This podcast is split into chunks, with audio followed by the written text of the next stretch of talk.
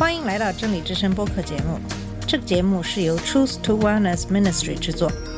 在这个节目里，我们要从一个不一样的角度向你介绍圣经和基督，带你走进一个属灵的世界。我们的节目在每个星期二、四、六更新，欢迎你的收听和关注。all the colors of the rainbow. 你好，我是马军。在上期节目给大家介绍了基督教在美洲的传播。西班牙通过使用征服手段强迫印第安人归信基督，在东方，葡萄牙人却需要改变这一征服策略，采用适应策略来输入基督教的信仰。今天我们就来看一看基督教在亚洲的传播。一五四二年，法兰西斯·沙乌略基督教向远东传教的伟大先锋登陆古阿。法兰西斯·沙乌列是伊格纳修·罗耀拉的助手，被委任为教宗使节，为葡萄牙国王服务。每个地方官都有义务在他的传教工作上帮助他。他发现果阿就像大多数港口城市一样，充斥着来自成千上万个海岸的乌合之众，满足着这些贪婪的人。沙瓦在果阿只停留了几个月，在那段短短的时间内，他在这个港口发动了一场近似于道德革命的运动。接着，由于急于想开辟新天地，他将目光转向了一块更加困难的地方，这次是印度的南端。一五三四年，一些住在东南海岸的渔民来寻求葡萄牙国王的保护，路上和海上的强盗搅得他们生活一团糟。葡萄牙人答应保护他们，条件是他们得接受基督教的洗礼。他们接受了，但在他们宣誓信教后的前八年里，没有人向他们解释他们接受的新信仰的奥秘。沙乌列这个小黑人就去满足这个需求。他翻过灼热的沙丘，渔村就散布在这些地方，其脚踪遍及各角落。他会摇响手铃，召集村民，然后背诵信经、主导文、十诫和玫瑰经给他们听。当渔民明白了这些话，认信信经中的信条时，沙乌列就给他们施洗，人数多有成百上千。直到最后，他的手都精疲力竭地垂下来。三年之后，他把一个组织有序的教会传给了他的后继者。这些被称为巴拉瓦斯的渔民大约有三万人，在他们中间，基督教被限定在一个种姓之中，因此他们几乎和不同行的邻人没有什么接触。所以，这个教会就好像一个被印度洋环绕的岛屿一样存活下来。追随沙乌列的耶稣会会士在葡萄牙当局的支持下，将巴拉瓦斯召集在村子里，慢慢的按照基督教的标准来改变他们的生活。星期天不能有船只出海捕鱼，每个礼拜五捕来的一部分鱼要交给教会。渐渐的，巴拉瓦斯忘却了他们成为基督徒前的生活，他们生活的中心就是教堂。在这栋石质建筑的周围聚集着他们用棕榈叶和茅草盖的小屋。罗马天主教和新教一致赞扬法兰西斯·沙乌列的传教热情和个人魅力。然而，他毕竟是那个时代的人。他在印度的岁月表明，他最初是认同他那个时代宗教上的不宽容的。在一五四六年五月十六日写给葡萄牙国王的信中，他说：“要想在印度有好的基督徒，这位国王应该建立宗教裁判所来镇压穆斯林。”国王批准了他的请求，并且宗教裁判所在古阿一直延续到十九世纪早期。然而，沙乌列并没有打算停留在古阿或其周边地区。教宗和国王交给他的任务是将福音延伸至整个远东地区，因此他于1546年离开印度，继续前往马来半岛，在那里做了近两年的牧养工作后，他又准备寻找新的世界去征服了。他回到古阿，并在1549年带着当局的证明乘船前往日本这座马可波罗梦想的小岛。8月15日，沙乌列和两个同伴一起登上日本岛。事实证明，这是一个幸运的时刻。日本当时由封建贵族统治，渴望与外部世界有贸易往来，因此他十分欢迎这些外来者。佛教在当时已不再受欢迎，而且没有一个全国性的宗教对福音表现出强硬的抵触。在日本的岁月改变了沙乌列的传教观。在其较早的印度岁月期间，他坚持帝国主义立场，异教与真正的信仰之间没有任何共同点。基督教树立以前，一切要消为平地。这是拉丁美洲大多数传教士的观点，但是在日本，沙乌略遇到的这个民族有许多高贵品质，他改变了自己的立场。他明白福音要改变和净化日本人，但这并不需要把日本人生活和文化中的一切事物都当作无价值的东西扔掉。在令人敬畏的诸多东方古老宗教的包围下，许多跟随沙乌略的耶稣会会士逐渐形成一种天主教反宗教改革运动完全没有的特点——宗教事务上的妥协。到十六世纪末为止，耶稣会一直主宰着日本的传教工作。他们的工作取得了令人瞩目的成功。一五七七年，一位耶稣会会士乐观地写道：“如果我们有足够的传教士，在十年之内，所有的日本人都会成为基督徒。”两年之后，耶稣会会士们的确建立起一座小镇作为归正者之家，他们将其命名为长崎。十六世纪末，传教士们已有。三十万位归正者，成百上千所教堂和两所基督教学院。在这些年中，耶稣会会士们一直遵循着沙乌略的带领，在他们的东道国文化中寻找表达基督教信仰的方式。他们尽其所能的在各个方面适应当地的风俗习惯和价值观，并且他们也尽可能快地培训日本教会领袖。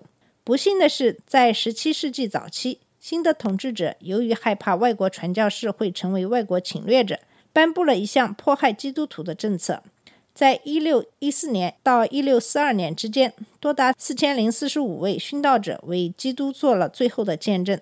他们中有些被刺死，有些被烧死，还有些是被大锅中的开水烫死。在日本，曾经兴旺一时的基督教工作土崩瓦解了。只有一部分渔民在长崎附近的小山中幸存下来。在中国这个时代的基督教传教故事和日本的传奇相似。法兰西斯·沙乌略再次成为梦想家，在日本街头不到两年之后，坚毅的沙乌略决定现在是进入中国的时候了。他回到了果阿，取得必要的授权，但在东行的路上，他发现很难再越过新加坡了。他想偷渡到广东。于是乘船到了中国南部海岸的一座小岛上，但他在那里病逝，结束了传教史上最富想象力的一页。那一年是一五五二年，沙乌列没有找到的通往中国的大门，却向他的属灵继承人利玛窦打开了。一五六七年，靠近中国海岸的小岛澳门成了葡萄牙的殖民地。然而，有好几年的时间，进入中国似乎不可能。当权的明王朝对接触外界不感兴趣。他们认为中国人是文化恩赐者，而非接受者。儒家在帝国和朝廷当中具有举足轻重的影响，家庭和伦理也都受到儒家思想和教导统治。据传，一五七九年，耶稣会的东方领袖亚里桑德拉·瓦里纳尼在澳门从他的窗户向外看，大声朝着中国海岸喊道：“哦，磐石，磐石，你何时才能打开？”瓦里纳尼想起当时正在古阿一家神学院教书的三十一岁的意大利耶稣会会士利玛窦，在去印度之前曾在罗马学习过数学、天文学和宇宙论。他似乎非同寻常地准备好了要在中国人开展工作，所以瓦里纳尼将利玛窦招到澳门，并将中国的负担放在他的肩上。利玛窦的首要任务是在澳门安顿下来，学习汉语和风俗习惯，等待这块磐石破碎。一五八三年，他取得了当时广东省省会肇庆的居住权。中国人抱着尊敬学者的传统态度回应这样一位穿着马褂、说着他们的语言，并能向他们开启新学识领地的人。利玛窦为他们制作了一张世界地图，还向他们介绍了新历法科学。事实证明，这样的接触对于赢得中国人的宽容非常有效。但利玛窦确信，从一个边缘省份出发是绝对不可能赢得中国归向基督教信仰的。于是他一步一步地向着这个帝国的首都迈进。一六零零年，他得到进入北京的许可。利玛窦用两座钟获得朝廷的青睐，他把钟作为礼物献给皇帝，他们令皇帝龙心大悦。但当钟停下来时，中国专家却不知怎样才能重新启动它。利玛窦让他们正常工作的本事让皇帝大为赞赏，并允许利玛窦以天文学家和数学家的身份在京城居住了十年。在利玛窦明智的带领下，耶稣会在北京的传教工作扎下了根，并兴旺起来。许多名门贵族和有识之士都受了洗。